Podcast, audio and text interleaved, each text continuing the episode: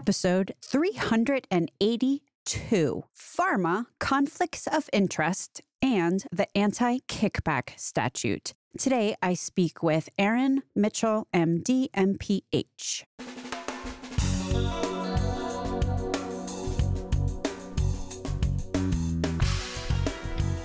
American healthcare entrepreneurs and executives you want to know. Talking. Relentlessly seeking value. I saw a tweet from Dr. Farzad Mostashari the other day, and I'm going to rewrite it in the context of today's show. This is why we can't have nice things as soon as someone comes up with something that might accomplish some good things when done in moderation and with good intent, it gets exploited for revenue maximization. I have to admit, this conversation with Aaron Mitchell, MD, MPH, and actually the one with Mark Miller, episode 380 from two episodes ago, were both kind of painful for me. And let me tell you why. It's the same reason I find conversations painful about hospitals or leading cancer centers or even some self insured employers and EBCs. It hurts my heart when some percentage of healthcare industry peeps who have the opportunity to produce so much good in the world instead choose to do stuff that is financially or otherwise toxic. But let me get to the point of today's show. Dr. Aaron Mitchell and I are talking about conflicts of interest, COI, and we're talking about COI and the payments that are made from pharma to physicians. COI might mean when physicians are paid in a way that skews their clinical decision making. Nobody wants to be the patient of a physician with skewed decision making. After all, that's the why of this whole discourse. Now, let's get into two important points, re skewed decision making any payment that skews decision making is in fact considered no bueno by the current writing of the AKS, the anti kickback statute. Second, almost any payment, direct or indirect, turns out skews physician decision making. It's not just getting paid the big bucks to make a speech or consult or whatever. Getting a modest free lunch can also have the same effect. Prescribing is affected. That's what the data shows, and what the recent paper that Dr. Aaron Mitchell and his colleagues published in the Journal of Health Politics, Policy, and Law articulates. Their paper is titled Industry Payments to Physicians Are Kickbacks How Should Stakeholders Respond? So, Huh, much to cognate upon in what I just said, which is what the conversation with Dr. Aaron Mitchell that follows is all about. But let me offer up a few spoilers and maybe some additional thoughts. First of all, some, our payments, COI, and kickbacks, contemplations are pretty black and white. We start out the conversation today talking about the recent Biogen incident, I guess I'll call it, which is sadly not an outlier. Biogen never admitted any wrongdoing here. But if what they are accused of doing is true, this could be considered not a gray area. This is black and white. COI unquestionably should not happen. But where things get a little bit more open to interpretation and require some consideration and thoughtfulness is if we're trying to weigh the gray in the middle between black and white. Here, what needs to be thought through is the aggregate good versus the aggregate bad of pharma paying physicians to do stuff or buying things for them. If pharma needs help during its clinical trials to figure out a breakthrough therapy and they want to talk to leading experts in a specialty, that's maybe a good thing so that they can get a drug that actually works well for patients. So is, and this is me talking, not Dr. Mitchell, but I could see that pharma helping to figure out ways to educate clinicians about the best ways to help patients suffering with real diseases that nobody else is making any effort to do anything about at a national scale. It could help humans live better lives if pharma takes the advice of the right thought leaders and helps to disseminate their teachings. Maybe physician societies could fill this role, but a lot of times who needs educated are not the actual doctors in the society in question. It's other doctors the patient is seeing who don't realize the root cause is a GI problem or CKD until the patient needs a liver transplant or crashes into dialysis in the ER. But irrespective of the validity of my musings here, the point is to quantify the in aggregate good that might happen as a result of pharma paying appropriate clinical experts appropriate amounts. Contrast that aggregate good against some not so good.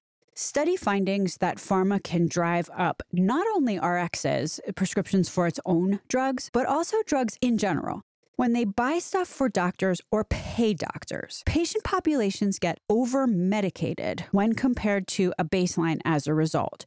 too many patients get diagnosed and treated for some condition that they may not actually have. Too many expensive Me Too drugs get prescribed at big unnecessary cost to patients, taxpayers, and employers. When I say cost to patients, by the way, I also might be implying a clinical overtone here as much as a financial one because there's almost no drug that comes without side effects. So, what are some solutions that Dr. Aaron Mitchell mentions today, or that I bring up, if we are trying to steer physician payments into the aggregate good zone and out of the bad COI, conflict of interest zone? Here we go. And these are not necessarily in the order in which they are discussed. Number one, keep an eye on practice patterns and overall costs. This might make physicians aware when their clinical decision making is getting swayed, so to speak, Number two, get payers involved. Listen to this whole episode for the how and why here, but if anyone has a visceral reaction to this, here's one possible positive from a physician standpoint. It could be a way to get rid of a lot of PA's prior auths. If a doc's practice pattern is average, on trend, and or they do not take industry dollars, then they get what amounts to a PA gold card. With that carrot, a doc may have less inclination to let their prescribing decisions sway and or take pharma dollars. Number 3, the federal government can get involved in a few ways that Dr. Mitchell talks about. One of them is a direct ban on all payments. Or maybe they could just clarify what is okay and what is not okay, since what is listed as COI in the current AKS, anti kickback statute, is also currently considered an industry norm. Number four, asking providers themselves to pay attention and self regulate and to, for example, not accept speaking gigs where they are paid to talk to an empty room or, in air quotes, consult on topics that really they should know they're not thought leaders in. My name is Stacey Richter. This podcast is sponsored by Aventria Health Group. Aaron Mitchell, MD. Welcome to Relentless Health Value. Thank you for having me. Today, we are talking about how even really small payments or gifts to physicians can sway clinical decision making in ways that the physician might not or probably is not even aware of. We are also talking about how the anti kickback statute, the AKS, says pretty explicitly that anything that sways clinical decision making can be considered a kickback. Wow, that statement packs a punch. Clearly, everything is a matter of degrees. So let's start talking here about a pretty black and white exemplar of the potential problem. There was recently a whistleblower case. Do you want to talk about this? It could be an example of payments made that could be construed to have a purpose of swaying decision making.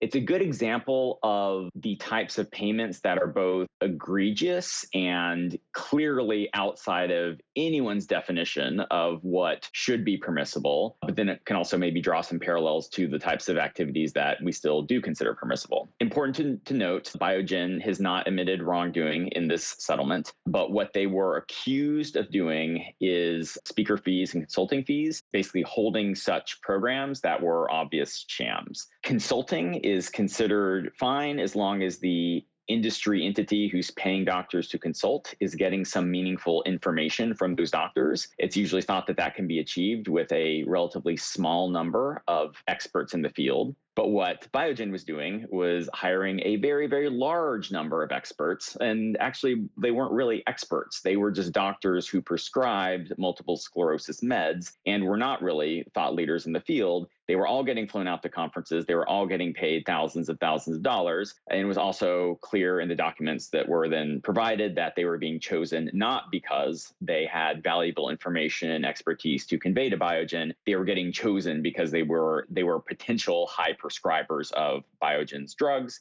and hence Biogen was putting on this whole to do in order to to curry favor with the prescribers and influence their prescribing. Similar with their speaker program, people are getting paid to speak to empty rooms. Then you get a ten thousand dollar check after an hour lecture to an empty room. This is a good example because other manufacturers, uh, Insys, Teva, Novartis, have all had similar settlements such as this for similar behavior everyone always then apologizes profusely et cetera and and pays large settlements. What i'm cottoning onto here is it's certainly a matter of degrees and it's certainly a matter of intent and what are we really trying to do here in the real world? Because if you're pharma i could certainly see that you need industry experts and it would be sort of do I want to say untoward to be asking for someone's time, like to be an unpaid consultant. But at the same time, if there is a recognition that getting paid to do something is going to, how did you put it, skew clinical decision making. And then you do something like some of these egregious cases where someone's up speaking in front of a empty room or something like that. Basically, it's as you said, the intent there isn't to learn something. The intent is to figure out how to pay somebody. Mm-hmm. I could see how this could get really messy in the sense that if you're trying to deduce exactly where a prescribing decision came from, so, for example, there's drugs that aren't better than the standard of care that probably under no cases should get prescribed but then there's good drugs and there's appropriate patients for those drugs. There's inappropriate patients also, right? And you know, even if it's a good drug, but the patient is inappropriate, then that patient should not be again getting that drug. And I'm making clean theoretical statements here. Obviously, it's a little bit messier in the real, real world. But if you have a good appropriate patient and a physician who at some juncture got paid a speaking fee and who's very educated about that drug and who did the biomarker test or whatnot, and they prescribe that drug, then, you know, it, it's kind of a question mark. Did they prescribe it because their opinion was swayed vis a vis the payment? Or did they prescribe it because they were educated enough to realize that this was a correct patient, right? The concern in, many cases is not about the appropriateness of the service being delivered. In some cases, it is, but in many cases, it's not. I think this is what we're getting at is there's a little bit of a disconnect between what the law currently says and maybe the ideal world that we would want. Because the, the law currently says, or has been interpreted by the OIG, is that type of service would still be suspect under the current interpretation because that physician had previously received payment from the manufacturer. Maybe we wouldn't want it that way. Maybe we would want certain types of, of payments to, to be okay and not have that kind of scrutiny and, and potential to be called illegal or called a kickback. So, do you want to talk about your paper? We recently published a paper in the Journal of Health Politics, Policy, and Law titled Industry Payments to Physicians Are Kickbacks How Should Stakeholders Respond? The central, I guess, observation, or you could maybe you could call it an argument that we're making in this paper, it really starts off with, with two points. The first point is here is what AKS states. Here is how the Office of Inspector General has interpreted it, both in their published documents as well as in case law. That's point one. And then point two is bringing in more recent observational evidence and data on what types of payments influence prescribing. Uh, what has been found and what we what we cite and discuss in, in this piece is that a large number of different kinds of payments to physicians do influence their prescribing it's not just these cases which are kind of egregious and clearly problematic, like the behavior in the Biogen settlement, in the Novartis settlement, those kinds of things. It extends to types of payments that I would say are currently widely accepted as being okay, like these types of free drug meals or consulting when we're talking small numbers of physicians getting asked about areas where they are appropriately in their in their field of expertise. These are very common types of transactions that are happening to the tune of a couple billion dollars a year, and most of this is considered to be okay. But we know that it still influences and, and, and, sways physician prescribing. So when you take these two things together, if OIG says anything that sways prescribing could be an illegal, considered an illegal kickback, and we now have clear and consistent evidence from you know every study that has looked at this association has found an association between which companies physicians get money from and which drugs they prescribe in the future and now that we have that data it looks like a lot more types of payments than we previously thought actually could be considered kickbacks or could be considered bribes. And that applies to conventional consulting, it applies to, to free meals. And what I think we then point out in the paper is we need to, to reconcile this. We were kind of saying that here's what's illegal.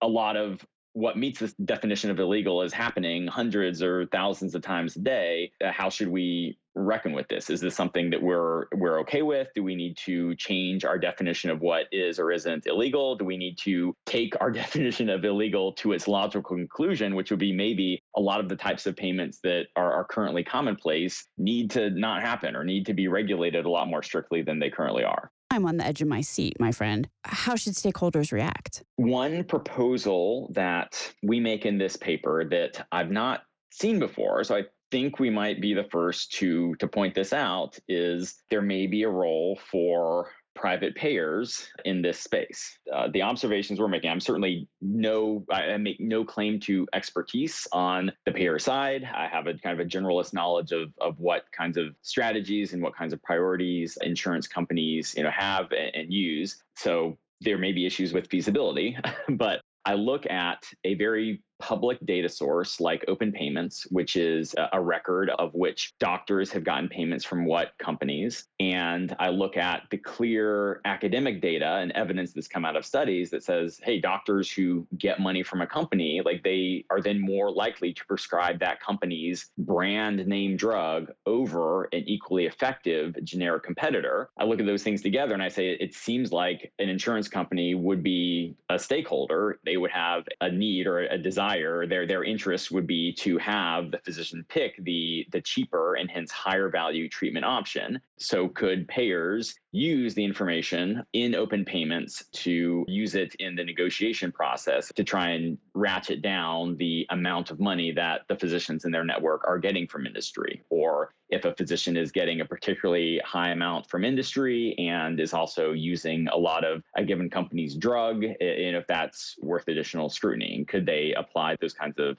of levers and tactics to down regulate industry money and its potential influence on physicians now you did put some bookends around that example. You said a branded drug where there is an equally effective generic in the picture here, right? So if we're thinking about drugs that that have generic competition, that there's a generic equivalent that's available. That is definitely one example. I would say it also uh, the same applies to just overall utilization of, of a given service. So both increases utilization overall and also can shift prescribing towards a branded drug over a cheaper alternative. So, when you say increases prescribing overall, a greater proportion of your patients, you will then deem it necessary to give any one of the drugs in this class two. Like you will see more opportunities to prescribe and use any one of these drugs to your patients. If you look at somebody's overall patient population, there's more of them on maybe drugs in general. And then the prescribing for that one drug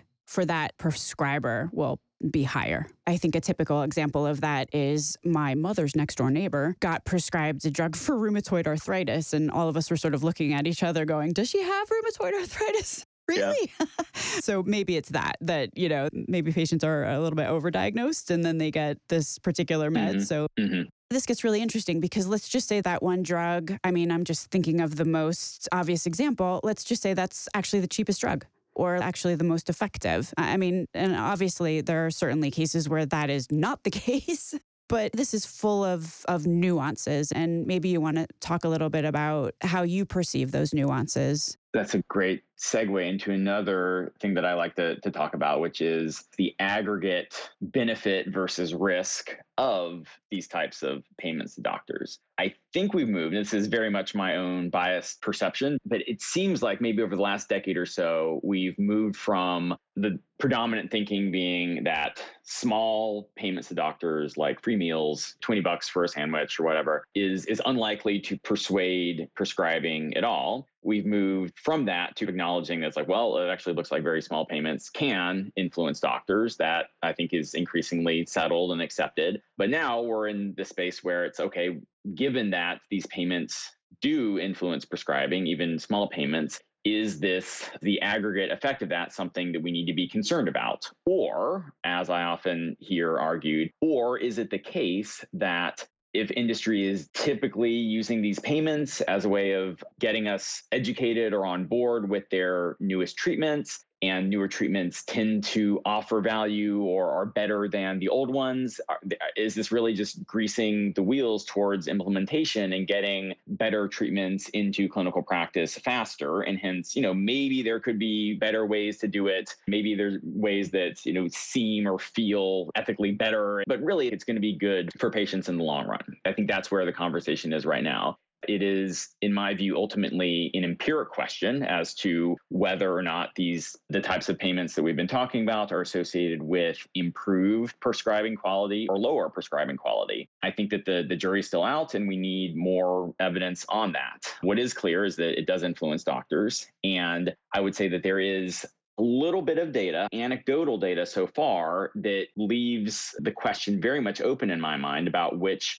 direction the kind of the aggregate nudge from industry is going to be. The paper that I like to cite with respect to this question, the authors were Tyler Greenway and Joseph Ross at Yale. This paper was in the BMJ, British Medical Journal, a few years ago. What they did was they looked at the just the mix of drugs. Like, what are the drugs that are top prescribed by doctors, and what are the drugs that are top promoted by industry? And then, among those drugs, they looked at a few reference measures of, say, therapeutic benefit. So, how innovative was the drug? Meaning, was it a new drug with a new mechanism that met some new need, or was it a Me Too drug, basically? And given the mix of other options that the drug was entering into at the time it was approved, was it marginally better, a lot better, no better, or even worse than the existing competitors. What they found was that you kind of look at these drugs in aggregate. The drugs that physicians are prescribing, the large majority of them are drugs that were innovative at the time they were introduced uh, and ones that do offer a substantial therapeutic benefit over their competitors. In contrast, the drugs that are most highly promoted by industry, relatively fewer of them were innovative and or therapeutically beneficial. So very limited data sets. I mean, we're talking like you know, 20, 30 drugs they looked at, and it's very circumstantial, but it, uh, it's to me it's at least consistent with the idea that if there is really a drug that's meeting an unmet need and doing it well then doctors are naturally going to gravitate towards that and start prescribing it where it's the, the drugs that are a little bit less clear in terms of their benefit that industry then has to expend more energy and money in promoting to doctors. If that's the case, then the potential for benefit from the the influence that industry money has on doctors it's less clear if they're promoting the drugs that aren't necessarily the most beneficial ones. It makes sense that marketing would be higher for drugs that need marketing. And so I do not doubt that the paper is accurate. I also could think that if a drug had very a very new mechanism of action or it treated a problem that was harder to diagnose or didn't get diagnosed or required a referral to a subspecialist. I could see that in those cases, there'd be a need for clinician education. Is that marketing? It's like sometimes I think there's a big bucket called marketing that maybe has too many varied things in it, some of which are different than others and maybe more or less meaningful relative to their ability to improve patient care. But if we're if we're talking about how do we solve for this? One of the things you mentioned was getting payers in the mix because if you have a physician who's jacking up the cost of care over the over whatever's normal, like whatever the average cost is, then you have a, a doctor whose their patients cost a ton more and if you track it back, you see that they're prescribing these brand name drugs, then that could be one way to consider this. And just because I'm me, I will bring up the fact that, you know, at the current time, we have these insurers who are governed under the same corporate balance sheet as the PBMs. And there's all these examples of branded drugs that are on formulary and some generic that is not. Mm-hmm. So we have also some conflicts. It's not like payers themselves aren't also subject to some of these perverse incentives and conflicts of interest. But it certainly could be an interesting thought, especially if you're an entity like an employer, maybe, who pays for the medical expense as well as the pharmacy expense. Obviously, one of the issues is that if pharmacy is siloed, there's some newer PBMs out there that are taking into account what the medical, what the downstream medical costs are. So it certainly could be possible for an entity like that without other sort of conflicts that may influence what they're doing to roll with something like that for sure. Is there any other solutions to this relative to what should stakeholders do? The other stakeholders here are providers and industry pretty clearly I, would love to see more self-regulation on this front by by both of them Another stakeholder here is, of course, the federal government being a big purchaser of, of, both drugs and services within CMS and the CMS OIG. There's room for clearer guidance. Either just clear things up and say, you know, are are free lunches illegal? Right? They've set up a legal interpretation paradigm where you could look at what they've said and reach the conclusion that, oh, yeah, I guess these are suspect because they do influence physicians. Do they want to say, no, we're not going to go there? Or actually, based on our stated principles of wanting to avoid any influence on prescribing behavior, we're going to, to start placing these types of transactions under closer scrutiny as well, given our interest in minimizing unnecessary pharmaceutical costs potentially from branded drugs that have generic competitors. As you just said, the federal government could certainly take a look at, I mean, they're already collecting, there's the so called Sunshine Act laws, and, and you said the open payment database. Pharma is certainly reporting on who they are paying very diligently from what I have seen. Mm-hmm. So it's not a secret to find out what doctors are getting paid by whom. So the federal government could certainly look at that more carefully. And then, as you mentioned, other stakeholders, of course, providers themselves. And it, it is frankly a little bit dispiriting to, we talked about that example before where some doctor was up in front of an empty room speaking and then collecting their $1,000 check. Well, that doctor was standing in front of an empty room speaking. Like that didn't strike them as as odd. Yeah, I share your concern and the wide eyes that about the number of people who on both ends who've engaged in those types of payments and seem to be fine with it. Yeah, we rely on our physicians to be very impartial and to make very logical decisions that are not based in self interest. And it is a little bit of a sad state when you see like back surgery being the quintessential example of, and there was just another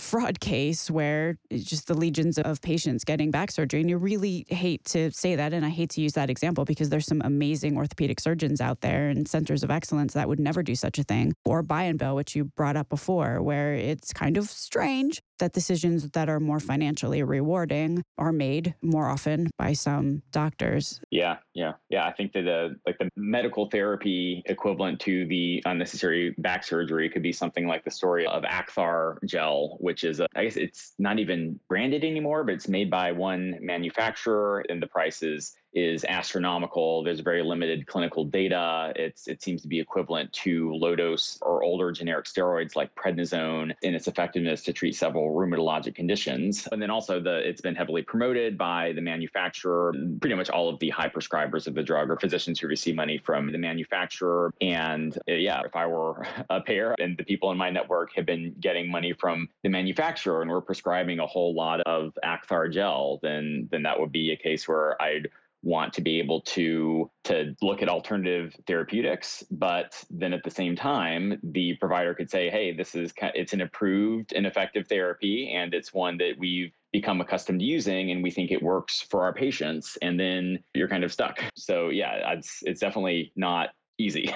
yeah. What you're alluding to there is actually a bigger issue than just overly prescribing a, a, low value drug. It speaks to that physician's, the overall value that is being provided there and whether their practice patterns are going to amount to better patient outcomes, right? Like if we're really thinking about this from the, the, the patient perspective, what does a patient want? Especially considering that, as I keep saying, financial toxicity is clinical toxicity right? So, like patients who can't mm-hmm. afford mm-hmm. their therapy, there's just another study the other day, actually, in the oncology space about patients who are concerned about the financials that are involved do worse. So, if the drug is in fact overly expensive, and not that great. And if in fact there is a clinical alternative which is less expensive and just as good, and if we've got patients who can't afford the drug and then don't wind up taking it, which is really common actually, patients mm-hmm. abandon mm-hmm. drugs at very high rates, then the patient outcomes coming out of that are not going to be as good. So if we're concerned about creating a real performance network of, of physicians who are really delivering the patient outcomes that I would hope that patients would want and demand,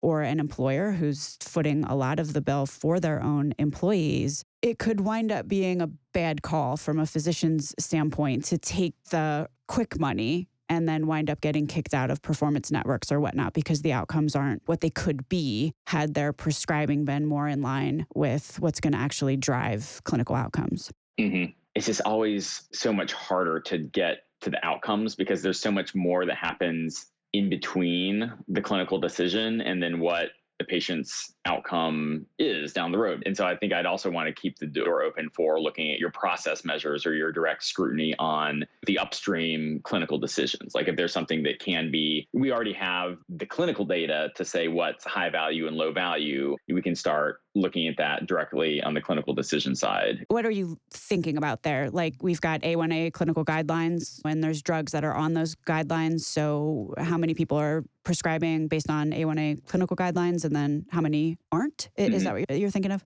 I'm still anchored a little bit on the on the brand in generic. So if you've got someone using still a, a higher cost branded drug, then you know why not move over to the to the generic? In cases where I'm thinking the CML drugs, where Gleevec is now one of several options, and you can shift towards the option. So I was thinking like ones like that where we've got comparable clinical effectiveness, but increased value by virtue of a lower cost. What you were saying before about the financial toxicity is clinical toxicity to the patient like it'll be it'll be less among the higher value option. Obviously there's going to be some exceptions. I'm just thinking of a, a, case i heard recently where somebody tried the generic and it actually didn't work as well. That's not going to be certainly everybody. It's maybe 1% 5% right? So uh, you don't want the exception to remove the rule but it's it's pretty cut and dry in the sense that you're talking about. What did i forget to ask you I like to point out when I get the question of what should we do? What would be, Aaron, your ideal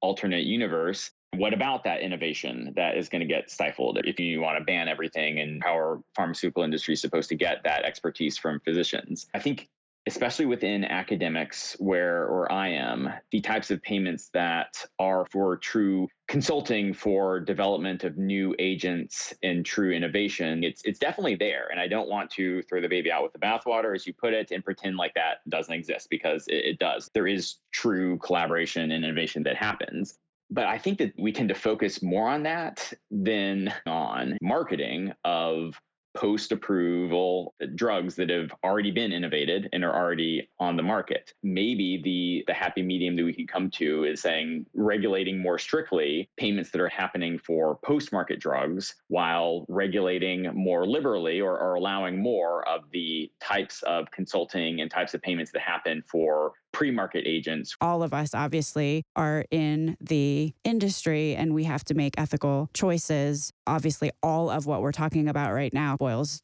down to. It's just what is ethical. Where can people go to learn more about your work, Dr. Mitchell?